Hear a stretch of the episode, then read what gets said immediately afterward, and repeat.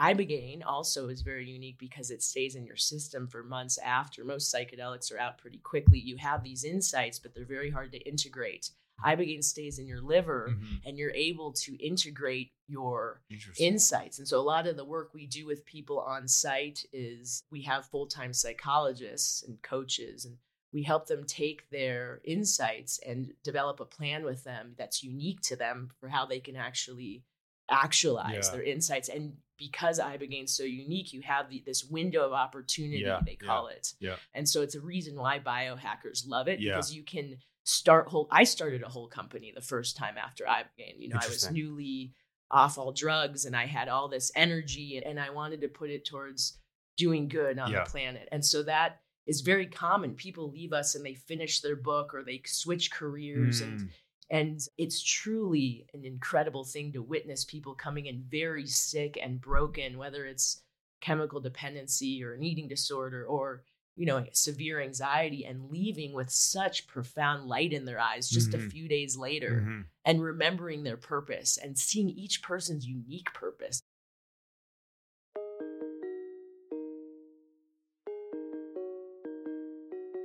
Welcome to the Trip Report, a podcast from Beckley Waves, a psychedelic venture studio. I'm Zach Haigney. Like many, I believe we're in the midst of a watershed moment with the reemergence of psychedelics into the mainstream culture, but the future is far from certain. My goal with the Trip Report is to help listeners develop a deep understanding of the dynamics, complexities, and broader implications of this new paradigm. In these conversations, I dive deep into the business, science, policy, and culture of psychedelics with a wide range of guests, including scientists, entrepreneurs, investors, clinicians, and others. Check out thetripreport.com to sign up for our newsletter. And if you want to learn more about Beckley Waves, visit beckleywaves.com. Today I'm speaking with Talia Eisenberg, co founder of Beond Ibogaine, an addiction and chemical dependence treatment center in Cancun, Mexico. I wanted to speak with Talia because the Beond model, a modern medical grade Ibogaine based rehab center, seems to me like the closest approximation to what the psychedelic medicine practice of the future will look like. Ibogaine has developed a reputation as the most effective psychedelic substance for the treatment of opioid dependencies, including painkillers, heroin, and fentanyl. Recently, the state of Kentucky's Opioid Commission announced that it would be evaluating a $42 million grant to study Ibogaine for the treatment of opioid addiction and withdrawal. However, by all accounts, the Ibogaine experience is no walk in the park. A longer treatment duration and heightened risk compared to other psychedelics makes Ibogaine unique among this class of substances. To me, Ibogaine best captures the duality of an incredibly promising new treatment paradigm for one of society's most pressing problems, with the need for caution and restraint because it demands a greater need for screening, preparation, and safety monitoring due to the associated risks. I reached out to Talia because she is uniquely positioned to discuss Ibogaine and Ibogaine treatments as she credits it with saving her own life and now operates an Ibogaine treatment facility down in Mexico. Talia received her undergrad degree from the New School in New York City and earned an MBA from the Presidio Graduate School in San Francisco. She's a serial entrepreneur, a mother, a wife, and in long term recovery. In this episode, we discuss the history and the impact of the opioid epidemic, Talia's personal story of addiction, treatment, and renewal, the traditional rehab industry, the importance of short and long term integration with Ibogaine, and the role of glial cell line derived neurotrophic factor, aka GDNF, in Ibogaine treatment. As you'll hear, I'm not too familiar with Ibogaine. I've never tried it, and since it has a smaller research footprint than psilocybin, MDMA, and other compounds, I haven't spent much time learning about it. Thankfully, Talia was the perfect person to speak with to bring me up to speed. And now, without further ado, I bring you my conversation with Talia Eisenberg.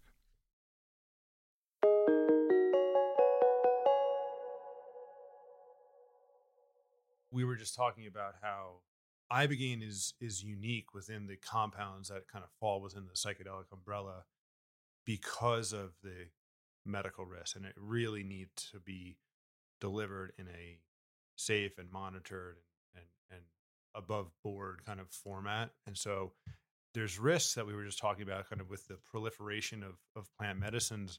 And it seems like on the one hand, I, I was asked a question about this yesterday on a panel, like somebody thought like I, I see ibogaine becoming more part of the conversation and I, I have some reasons about that but i guess what's your take? Like you're focused on ibogaine with Beond and and that's the i think the primary medicine that you offer right? And so what what is this moment like for for you for ibogaine for the culture? Take that as you will. Okay. Sure yeah. So yeah, we are at a very unique moment for Ibogaine for various reasons. I can talk about that. So, right, there's a fentanyl crisis in our country. Fentanyl is the number one killer for people under the age of 40 right now. Are you serious? People know that. Wow. Every five minutes, there's a death in this country. It's a serious epidemic, and the media only talks about the problem. There's no solution ever. And we have a traditional rehab model that is uh, you know, a repeat model. 50% of people leave traditional yeah. rehab early. There's about a 5% success rate. Is that for sort of substances across the board, opioid, alcohol, drug abuse? Yes, yeah. chemical dependency in yeah. general. Uh, but the fentanyl crisis has gotten worse. You know, it was proliferated.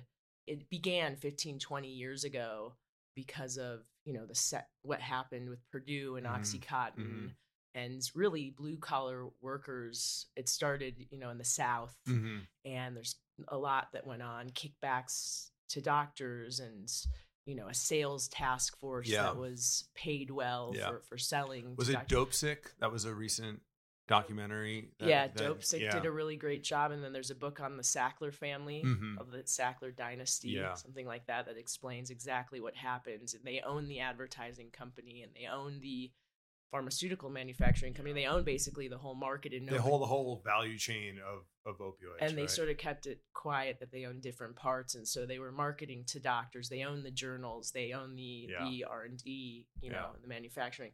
So that occurred, and then what happened was people became addicted. They didn't know that it was addicted, and then of course people had to go to the streets because you need more and more doctors mm-hmm. cut you off mm-hmm. the mm-hmm. government got involved and closed down a lot of yeah you know uh, offices that weren't yeah. operating ethically.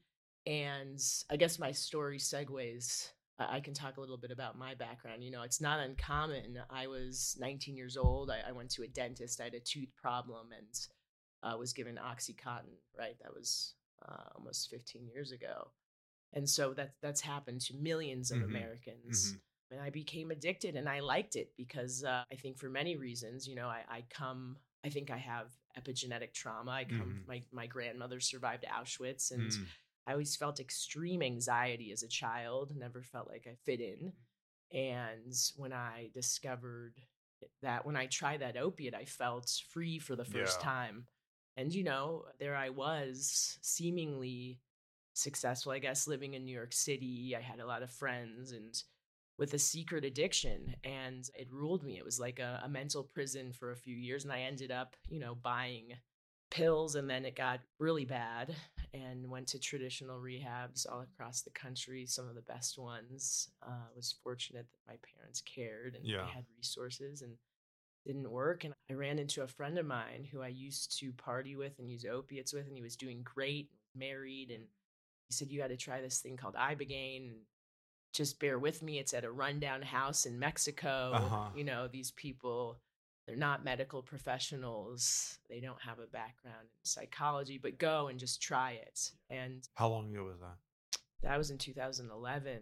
So a while ago, you know, almost uh, 13 years ago, I've been, long story short, I've been opiate free, you know, don't drink alcohol, yeah. very conscious, yeah, working, you know, in psychedelic assisted therapy. But yeah, that's my story and and that was very transformative because see these traditional rehabs they work on the the symptom of let's get people off yeah. of of whatever they're on it's not about the root cause which is yeah. typically trauma you know underlying pain and and we know that these medicines specifically ibogaine for habits and dependencies not just chemical like we're also treating behavioral dependencies yeah. but we know that they get to the root cause. Like my whole journey 13 years ago was about my own inner pain my feelings of unworthiness. I saw my family in the holocaust and was able to see how many of them lived and instead of you know being a, a taker in life i wanted to give back because they had survived so i wanted be useful here on the planet and i felt that love that my grandmother mm-hmm. taught me so and not many other things i saw you know it showed me if i keep heading down this path i won't be here anymore this was your experience this was with my Ibogaine. experience with ibogaine yeah however you know i think God bless the people in this house. It was not professionally done. There's no medical professionals around. I felt very scared. I mm-hmm. thought in a moment I was going to have a heart attack. There were no therapists mm-hmm. preparing me, and it was very scary afterwards. And I left prematurely, and there's people doing drugs in the facility, or it wasn't even a facility yeah. in the house. So that for me lit the the desire to one day do this differently. Yeah. And so yeah. that's how really Beond was born a couple years ago. So this was back in 2011, you said, where you went down to Mexico for the time, and and and it sounds like it was a cathartic and therapeutic and healing experience. It sounds like it had a bit of both experiences, right? It was like it was healing, it was therapeutic, but it was also like, holy shit, this is kind of gnarly how they're how they're operating was that the only experience that you had? Did you with was your, yeah was your journey sort of sort of if if you're comfortable talking about that? Yeah, know. well, I think like any entrepreneur, you know, you you see a problem and you want to provide a solution in the world. So I think it was a blessing to have such a personal eye-opening experience mm-hmm. to lose the desire to come in on opiates and mm-hmm. not want mm-hmm. it anymore and have a rapid detox and not be sweating and shaking and mm-hmm. barfing and all the the reasons why people never stop. Mm-hmm. Uh, but also to see what the flaws were and to be able to innovate on that mm-hmm. much later. Well, that was not my only time doing Ibogaine. That was my one time doing it for chemical dependency. Yeah. I was done after that. I changed my life. I, you know, I did leave that facility early and had to, you know, one of the big challenges is access, right? And I, I think, you know, I'm privileged and I'll be the first to admit that. And I was able to leave New York City and move to Boulder and begin working with Marcela Ot'alora. Mm-hmm. Do you know mm-hmm. her? Sure.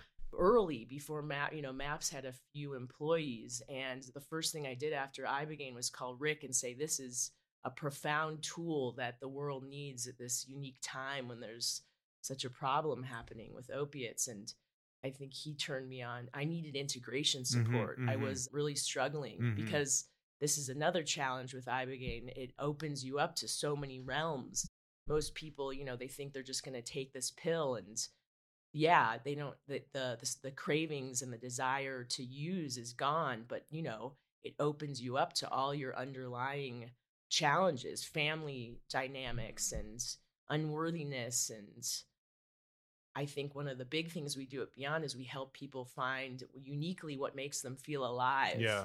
You know, if you're living your passion, you don't want to do harmful, you don't want to put poison in your body sure. anymore. Yeah.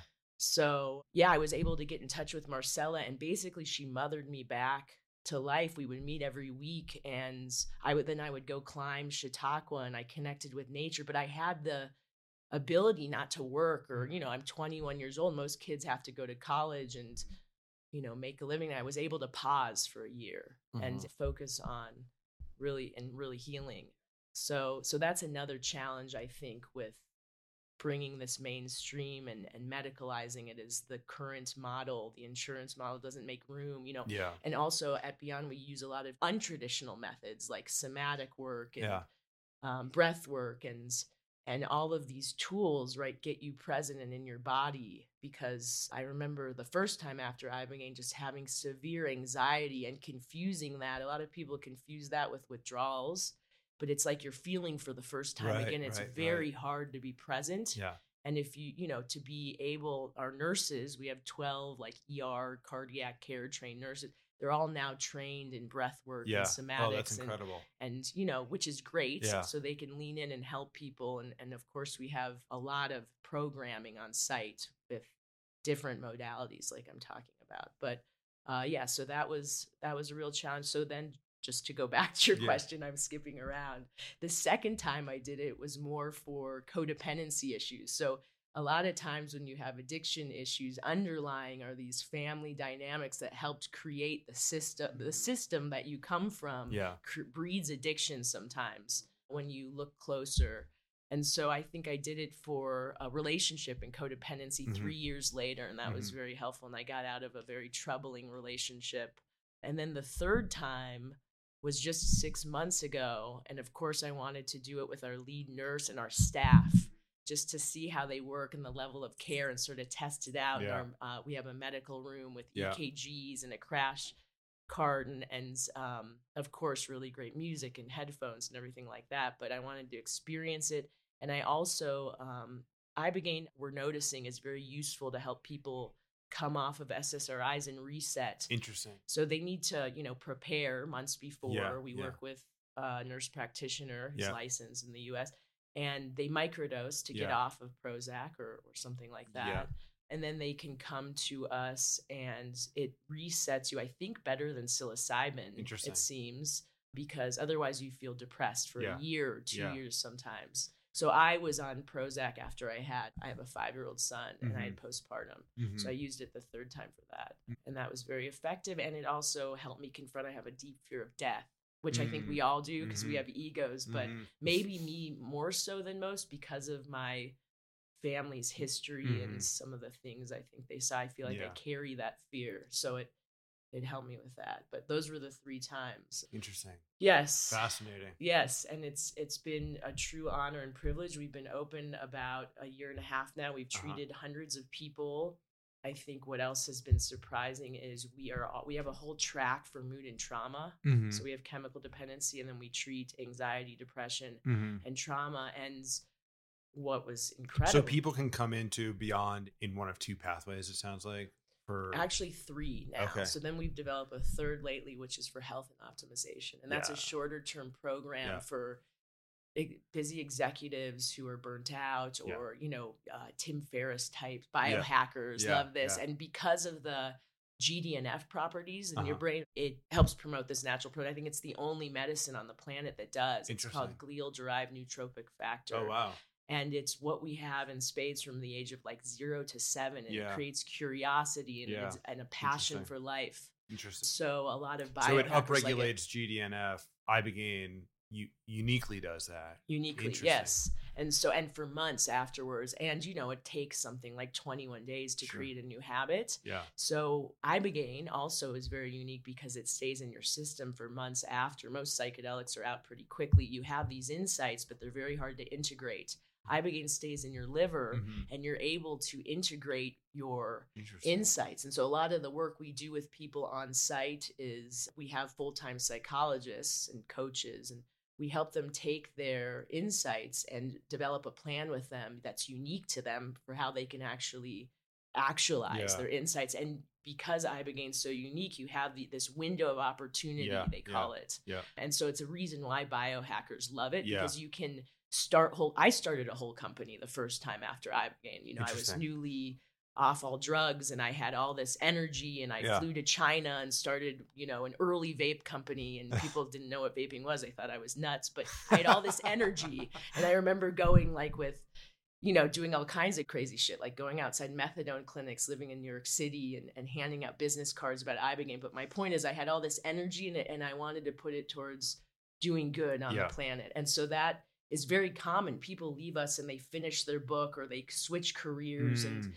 and it's truly an incredible thing to witness people coming in very sick and broken, whether it's chemical dependency or an eating disorder or you know severe anxiety and leaving with such profound light in their eyes just Mhm. a few days later Mhm. and remembering their purpose and seeing each person's unique purpose i mean we all come here our souls come activated with different purposes and over time we're programmed to forget and and ibogaine does a great job of deprogramming people it is the great Yeah. deprogramming medicine that uniquely goes into your memory systems Uh-huh. your memories and and it's it's not like LSD or psilocybin which is more outward and Uh-huh, universal uh-huh. it's very individual for each person often based on their memories and it sort of defrags your memory system Yeah. because each moment I've studied a lot of uh, Buddhism and- Yeah. and, mindfulness over the years. Each moment we're all projecting our past experience onto the present. We're all carrying a lot Yeah. of weight Interesting.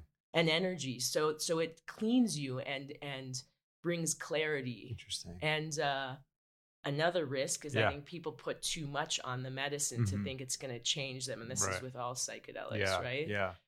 That was beautiful. that was a lot. That was really fucking beautiful. That was gnarly. I'm so pumped for you. Thank you.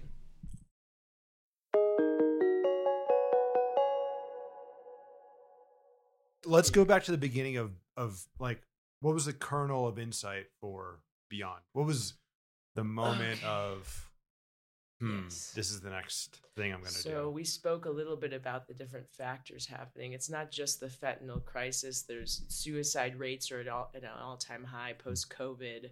I was approached by like the number one safety expert in Ibogaine, this this doctor who we no longer work with certain reasons that I don't want to get into. But we've been talking for many years that there needed to be a facility or a series of facilities that existed that both had proper medical care protocols top of the line equipment uh, training big staff you know we have Mhm. like 40 employees now Mhm. and then the level of psychology that was adequate and then beautiful surrounding Yeah. nice comfortable Where setting. is where is your clinic? we're located in cancun Beautiful. which is easy to get to Yeah. for most americans it wasn't my dream i live there full time oh, you do. Oh, my cool. husband is the ceo also full Okay. disclosure Nice. so we live there. We have a five year old. Uh, we live nearby on the beach. But yeah, we moved our life to, we believe in it so much. Yeah. We moved our life there. But yeah, that moment uh, occurred a couple of years ago and we raised some capital and we attracted, you know, leading experts as, as both full time employees, consultants, and advisors. Mhm. And we started it because, you know, the psychedelic renaissance that was happening, the trauma epidemic and the addiction epidemic, and really a need for a Ibogaine clinic that didn't, I felt didn't exist. Mhm, You know, there's mhm. a lot of facilities, but they, they're lacking in any of those areas. How many facilities would you say there are That's a great in question. in there's a i don't know it depends how you count How a you facility. i mean there's a lot of underground providers and god bless them. I think they're tr- doing their best but they treat a few people a month and you know there's a few that are above ground and like we have a grade one medical facility. I think Mhm. it's it's rare. There's a few uh, but i just didn't think they were providing the preparation Mhm. integration and, and the level of support and then of course what we we also added moon and trauma most aren't doing that Mhm. most are just treating it's been like the addiction it's- drug Yeah, yeah. and it's what's very exciting dr nolan williams from Mhm. stanford Mhm. just released the data for his PTSD study for veterans in Ibogaine and showed the MRIs like eight months later and the efficacy, the changes in the brain for PTSD and emotional Mm-hmm. trauma are profound. It like broke these guys' calculators. They were these, they've never done psychedelics. They were amazed Yeah. at so there's now going to be you know a huge surge. I Yeah. think there already is. We're seeing yeah. we can't keep up with inquiries lately. It's that's been- the that's the yeah. that's the interesting thing, and you're you're in a, a unique position because one of my central sort of themes or theses is that the way that this is reaching the mainstream is through scientific kind of publications like the one you just described, or companies that have formed and are sort of making press releases about you know their their studies or what have you. And so it's like it's reaching the culture but the demand that this whole renaissance is fomenting and generating can't be met by the current you know medical system. They have to go through fda approval in america or its legalization or decriminalization efforts. And so it, it's funneling people into the underground. And we were just talking before we jumped on recording about sort of this u- ibogaine being unique amongst the psychedelics because of perhaps some of the the medical risks Mhm. and the intensity of the experience and and perhaps the the people for whom are called to ibogaine and and and you just described a Mhm. study with veterans who you know are for for people who are seeking this out i think it's i think it's okay to say like can be deeply traumatized right the, the so it's almost like it's the most intense medicine Yes. from an experiential perspective Yes. it's the most i don't know if this is appropriate to say it's the riskiest from a medical perspective For sure. and it's riskiest. also.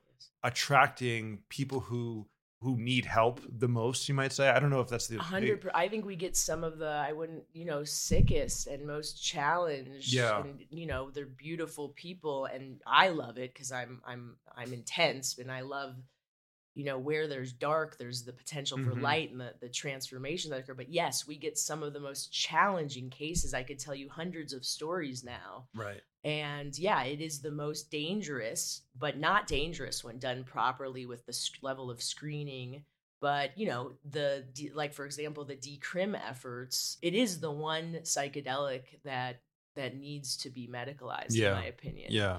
if you know if it's decriminalized people that really need so that you know the people that are really suffering need this they'll use it on their own and Mm-hmm. that could really ruin the potential for this medicine in, Yeah. in the country because you do need to be able to read You need- EKGs.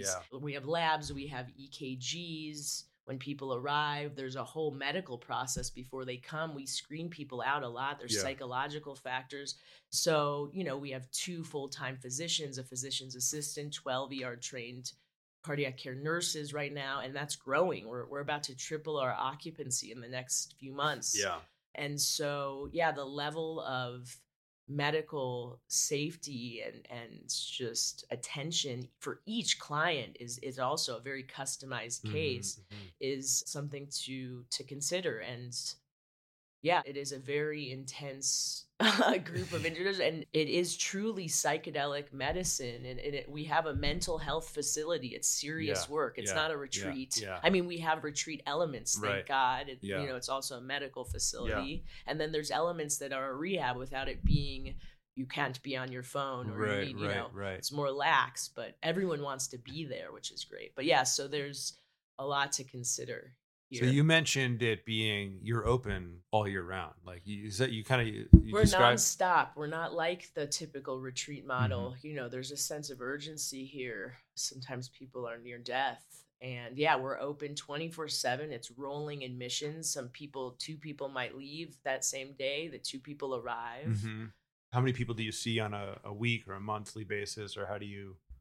Well, it depends How- on our occupancy. So we have right now we see about 20 so we have 7 rooms at a time Mhm. and we're adding, you know, we're tripling that, but- Mhm. which is great. But yeah, we don't have enough occupancy Yeah. right now. And I think one of our b- other big challenges is training and finding great uh, professionals that Mhm. have some experience in this or are willing to learn Well, and yeah. willing to move. To What kind of what kind of professionals are you are are, or do you need? Is that uh, nurses or MDs MDs? and nurses Yeah. and, and nurses well there's a lot of them but nurses that are also open to being somewhat eastern based i mean they're Mhm. already trained in cardiac care and Mhm. you know have a, a background in, in working in an er and, and understand the heart risk but they they have to be somewhat open to bringing in other modalities Yeah. alternative modalities but and then you know mds who are to be honest not ugh, so ego based Yeah. are willing to also understand psychology uh, and have you know there's only a few uh, doctors that have been working with ibogaine for Yeah. the last 20 years Yeah. and so we need to train a lot more and, and Mhm. we're working on that that's our biggest challenge it's not capital it's not lead generation Yeah. Yeah. it's uh, talent Yeah. and organizing and yeah continuing to build Can you describe somebody arrives in Cancun they come to Beond? What's the process that they that they go through? Sure. So we have a consultation call just to see if it's a good fit mutually. And then the next step is uh, they will fill out a medical application. It's HIPAA compliant through Secure Portal. There's a number of questions that are asked related to their health history and then psychology, of course. But our physicians and psych team are looking for pre existing heart conditions, history of seizures, Mhm. age. You know, if Mhm. you're over a certain age, it's risky and we have to say no to people. You know, schizophrenia, Mm-hmm. certain severe bipolar, things like that. Uh, then typically, a physician's assistant or, or one of the physicians will call the person and, Mm-hmm. and talk to them more in depth and see uh, if it's a good fit. Once they're approved, we begin looking at dates. They Mhm. come, the typical stay is nine nights, 10 days, unless Uh-huh. they're coming for optimization. That's much shorter Yeah. we have a whole app. We work with Homecoming. There's a lot of preparation materials, diets, um, psychological preparation. Everyone that comes, uh, no matter what they pay, we have scholarships Mhm. too. We try to help people. They meet with a preparation psychologist who's Mhm. done ibogaine themselves virtually 1st They have two sessions before they arrive, Mhm. and they continue working with them after they leave. Nice. So that's great. people then fly into Cancun. We have a black car SUV service. Sometimes there's fear around Mhm. Mexico and Mhm, flying into. Mexico. So we have a great transportation team that picks Yeah. people up in a secret part of the airport that's not open to the general public. They're brought to the facility, which is about 15 minutes away. It's in Cancun, but in a very quiet, like upscale area. It's Mhm. non Senor Frogs Mhm. crowd. God. Because that doesn't mesh well. They're, it's a gated facility. They're Yeah. greeted by the whole team, which is Yeah. quite overwhelming for people. At Yeah. times, they say that they don't. They feel the love. that Everyone looks into their eyes yeah. and gives them hugs, and they're like, "You guys are a cult," but by the end, they love it. They love it because they feel the love, which Yeah. they've always had, and which we all have inside. But uh, so that happens. There's a medical intake that occurs. They get an EKG when they arrive. Their bags are searched Mhm. because it is a rehab, Mhm. quasi rehab. Mhm. Uh, people don't typically mind, but yeah, we've had some instances where people have tried to sneak Mm. in fentanyl or something, you know, something of that nature, and that could be very dangerous. That Mhm. could that could kill Mhm. somebody during the ibogaine. So we have to we have certain precautions there, but they don't feel like they're being overly Yeah. scrutinized. They're given food and they're shown around and made at home. Yeah. So and then the next morning, you know, they they have dinner and meet the other p- clients that are there, which are coming at different times, and that's very cool because most people are incredibly nervous. They're Yeah. excited and Yeah. nervous, but they see people already on the other side yeah. and we do like a morning gratitude circle you know with the other clients so that helps them settle in there's also labs in the morning the next day we our physicians and nurses are looking at liver enzyme Yeah. level Yeah. so some you know there's there's a reason why some people that drink too much it affects Yeah, their liver and sure. ibogaine metabolizes through the liver so Got we, it. that's another precaution and there's you know morning yoga there's watsu water therapy there's acupuncture Mhm. there's all the things i wish i would have had yeah. Essentially. You know, typically the ibogaine occurs for the 10 day program on day four or day 5 Mhm. and they're well prepared. They meet with their therapist one on one on one, you know, more than a few times, I think, before that uh, happens. They see the treatment room, they listen to the music before. If they don't like it, they can. Bring Mhm, their own. mhm, mhm. And then the treatment's at 9 a.m. Mhm. Uh, there's always a physician present and a couple nurses. Yeah, and it goes. And how long about, does a how long Yeah. does an ibogaine session last? Great question. Within your yeah, I hear it's a long time. It's a well, it's not like iboga, which could be 3 Mhm. days. This is about twelve hours. It's Okay. it's about four hours of visions. Of course, you don't know time in that state. You're in sort of a lucid dream Mhm, state, mhm. and then the remaining time is a lot of insights into your life, what you can change, how you can forgive. You know, I think making peace with maybe past challenging Mhm. situations, what your future could look like if you make changes. So yeah, that- Is there an element of like what's the support like kind of during that? Is there It's a good- exchange between It's a great patients and It's unlike other psychedelics because it's very inward. You don't want to talk during Mhm. it. They're well prepared before, they have intentions and they know what to expect and know what issues they want to look at. So they're able to sort of drudge them up. But yeah, it's not, there's no talking because you don't want to talk when you're Mhm. on Ibogaine. So, you know, there's nurses with scented towels that could, you know, apply those, or Mhm, maybe the mhm. therapist will come in and hold your hand if you want that. It's very customized. Yeah, it's you know, what does each person Yeah. need? But no, people don't want to talk during it. Sometimes they call things out, and there's a recorder or a Mhm. nurse is writing things down in a journal for them. But yeah, the talking happens after Yeah. And Yeah. and the medicine is like a therapist Mhm. actually it's very intelligent it will Mm. show you that was one of the insights i had during my first ibogaine i called out to you know this underground provider this is i am my own therapist i Mhm. said and so there's an intelligence there and i think that's actually cool because one of the problems in the psychedelic movement is there's a lot of therapists Yeah. who are great yeah. a lot of them but some of them not so much and they're imputing their own ideas Yeah, into people's yeah, heads during yeah. the Right. therapy sessions. So maybe it's good that people, you know, the material comes from them for their own healing. Right. They're in a higher state of consciousness. They're shown, you know, they are their own therapist. Right. So there's, a, I think, an empowerment that might come to. Yeah. But that's a good question. It is different than other medicines. Right. And and what about afterwards? Like so that's on day four or five. It's a sounds like a full day experience. Yeah. Afterwards, people are extremely tired. It's a stimulant. Well, at first, you can't sleep. So you can't sleep typically that night. Sometimes we assist with sleeping remedies. The next day, some people might want to meet with their therapist, other people might just want to be alone. You know, some people cry, have deep wails of it's really what's been repressed comes Mhm, out. mhm. He ever freaks out or anything. But yes, people cry. Some people are extremely happy Yeah. and just full of energy. It's Yeah. and it, there's no way to know. You can't pinpoint. Oh, this person is, you know, uh, severely, you know, depressed, and they're going to do this, or this person is, you know, addicted to uh, Vicodin, and they're going to do this. It's it's different for each person. And there's scheduling all day long. There's all kinds of healing activities and art therapy, so they can Mhm. do that. Yeah. And then typically, you know, they're putting together a plan with their therapist that's co-authored for how they can actualize these Mhm. insights when they Mhm. get home. And then if they are a chemical dependency client, oftentimes there's booster doses on day Mhm. seven and day 9 Mhm. to get more ibogaine in their liver. Mhm. I think one of our challenges is we want to dose them high enough for the it's called typically a flood dose, Mhm. primary dose, to knock out the withdrawals. Yeah. But we don't want to give them too much where there's a cardiac risk. Right. You know? Right. It could be very, very dangerous. So we also add booster doses, which both help them psychologically go back into pinpointing anything that they may have missed during the flood dose because things are moving really fast sometimes. So they can work through another issue, or and also they get more ibogaine in their liver, which helps with the cravings and the opioid receptor reset. Mhm. So that that happens sometimes at 87 and 9.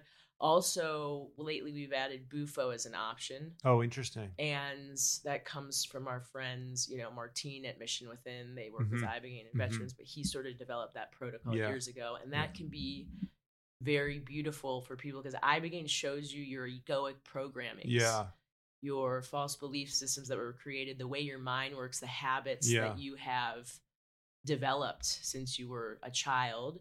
Bufo, as you probably know, brings you into a state of oneness. Yeah. And for a lot of people who have either addiction issues or depression, anxiety, they have a, of course, they're disconnected. Yeah, A lot of yeah. chemical dependency clients, and myself included, have made a drug their higher power. Right. Right. So right. to have the bufo after the really roughness of the ibogaine and looking at the most selfish parts of yourself or the habits you can't break or your you know issues with your father or whatever is a very beautiful experience for people because it tells you where we come from, where we're going, and ultimately we're okay. Mhm. And at the core of most of our modern problems Mm-hmm. is a spiritual malady. Mhm, mhm. So there's a piece that people get, and they sort of sort of the cherry on top.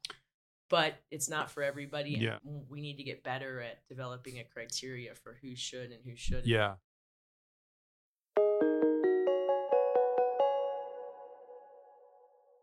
My sense is what the the expert class in in in this case it's like the healthcare system and psychiatry and psychology have maligned or looked down their nose at what we might call spiritual practices or or you know it's like I, I think there's a there's a reason why cognitive behavioral therapy is like the most practiced or like most studied is because it's like it's manualized it's cognitive it it doesn't deal with like a lot of the messiness of somatic or spiritual or do you, do you know what i mean? And so it feels like what we're part of the renaissance you might say or part of the new paradigm shift that's under happening is is an appreciation within i, I this is my reading of it and i would like to hear your, your, your thoughts of uh, an appreciation in a more medical scientific kind of rational world view of what might be unexplainable or what we put into the spiritual box or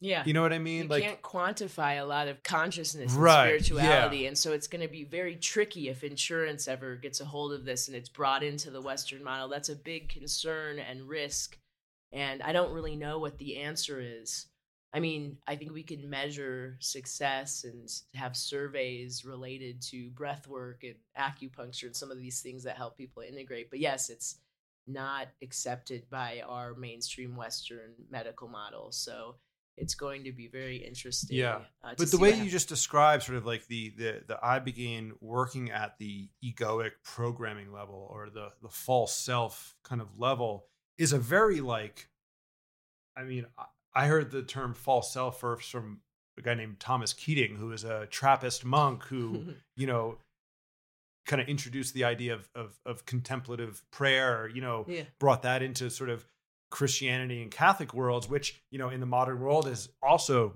pretty disembodied and you know uncomfortable with the messier, stickier parts of our psyche. you're describing the most on the one hand the most medical you know necessity for care and screening and monitoring but also the perhaps the most intense or uprooting or reprogramming of psychic spiritual egoic Mhm. you know Yes, What- all of that, what all of that. what, what do you have to say to that I don't know. that- it's all true, and I don't know. You know, I, I learned a long time. It's okay to say I don't know. I, yeah, it's all. It's very true, and I don't know how we can both help this medicine realize its potential and support a lot of people in their evolution and reduction of of severe suffering. I, I don't know how we can adapt it for for this world. We'll see. It's going to be very interesting. So on uh, that point, you're you're you're in a very unique position, and in just in the last couple of minutes here, both for for Beond what does the next five or ten years look like, but also for the movement of ibogaine and sort of the how that's merging or kind of expanding into the world scientifically, politically, culturally. Like, what, do you see coming down? What are you what are you optimistic about? What are you concerned about? hmm So just a couple weeks ago, I don't know if you know this, but in Kentucky, Mhm. uh, we have the opiate abatement fund, which won I don't know somewhere around 800 million from large farm pharmaceutical companies like Purdue. You know where the opiate crisis Mhm. started, like Kentucky, uh, and about five percent, which is not a you know five percent isn't a lot, but 43 million is a lot in this field Yeah. towards ibogaine research in Kentucky, one of the reddest states Mhm. for exploring the Yeah. opiate crisis there. That's very exciting for Yeah. the future and says a lot. I think, you know, what's been fascinating to see is that we have, you know, I met Rick Perry maybe a year ago. Oh wow. And he is pro ibogaine. Yeah. he's seen it work for Yeah. vets, and he's seen it save people who have severe PTSD and Right. also severe alcoholism and addiction issues. Yeah. And then we have, of course, you know, we have some very left leaning politicians that are, of course, pro ibogaine too. So it is the great equalizer that Mhm. way. And that's going to be fascinating to watch Yeah. how that plays out. Yeah. And there's already, you know, the governor and people in Kentucky that don't want this to happen. Mm. And so that is that's concerning. But I think I'm now I'm hearing too from lawyers and other people that other states are about to follow Yeah. because there's there's a lot of money that's been won Yeah. from from uh, pharmaceutical companies. So that's very exciting. And you know, I think it's exciting because they're going to, I think, do a good job of eh, bring in safety protocols Mhm, and mhm. and there will be enough money for for therapy and integration and hopefully life skills for people that can't afford access and that's exciting and well i think it's definitely just gaining more and more popularity Yeah. like i said that stanford study for for ptsd and i think costs will be driven down hopefully as it becomes more popular Yeah. And maybe I think there's more and more nonprofit money for this and you know some sort of a Robin Hood model can be set up and then maybe I don't know you know maybe there will be more molecules that are developed that Mhm. are safer we're open to using Yeah. whatever works Yeah. we're not another big challenge is the sustainability issue Yeah. with ibogaine you know there's other plants that yield this medicine but you know as more and more i think somebody said yesterday there's only enough in gabon for a million treatments or something Mhm. so as this becomes more popular that's another concern Right. so mm, there's more work to be done there as well but yeah I, I see this becoming more acceptable i see you know mothers from the midwest that are Yeah. open. We get mothers from the midwest Yeah. that would have never been open to this five That's years ago. we had the wolf of wall street which i can talk about openly. He came a couple weeks ago. He posted about it on his social. He was a paying client. He What's his name? Jordan Belfort. Belfort. He's, yeah. he's a sweet guy and he's married now and his wife's amazing and they're nothing he's nothing like what he was Yeah. 25 years ago with the Quaaludes and he has a steady life and he was on Suboxone, you know, that's another issue, but he's on Suboxone for 12 years or something and came to us wanting to get off because people, you know, are put on these opiate replacement therapies and they have no energy after a few years Mhm. and their lives are good Mhm. but they can't stop. It's very Mhm. tricky. Yeah. So you know, people like that that are open. They can't stop because there is a withdrawal component to Suboxone.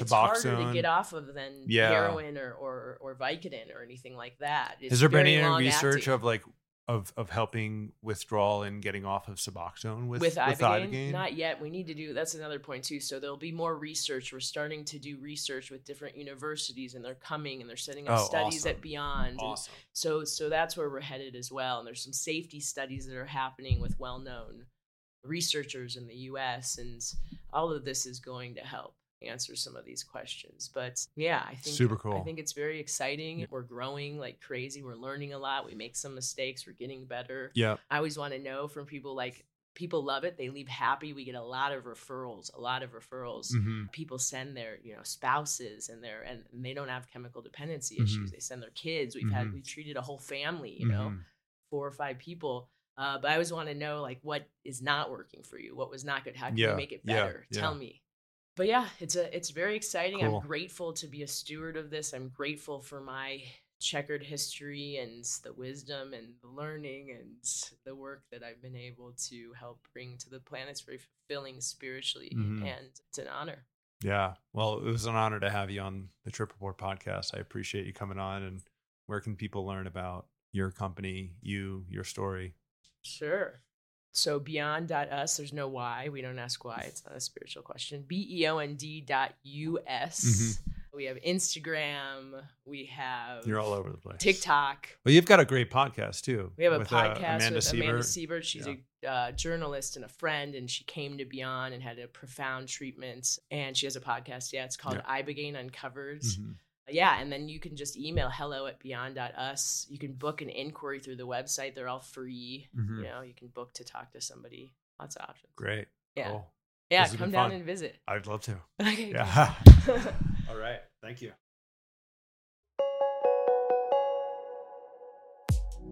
Thanks for listening to the Trip Report. We hope you enjoyed it.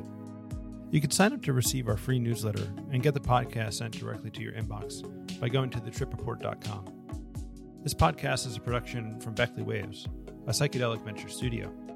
If you're interested in learning more about building companies in the psychedelic space, head over to beckleywaves.com to get in touch. If you like this episode, please give us a five star rating on Apple Podcasts and share it with your friends. I'm Zach Haigney.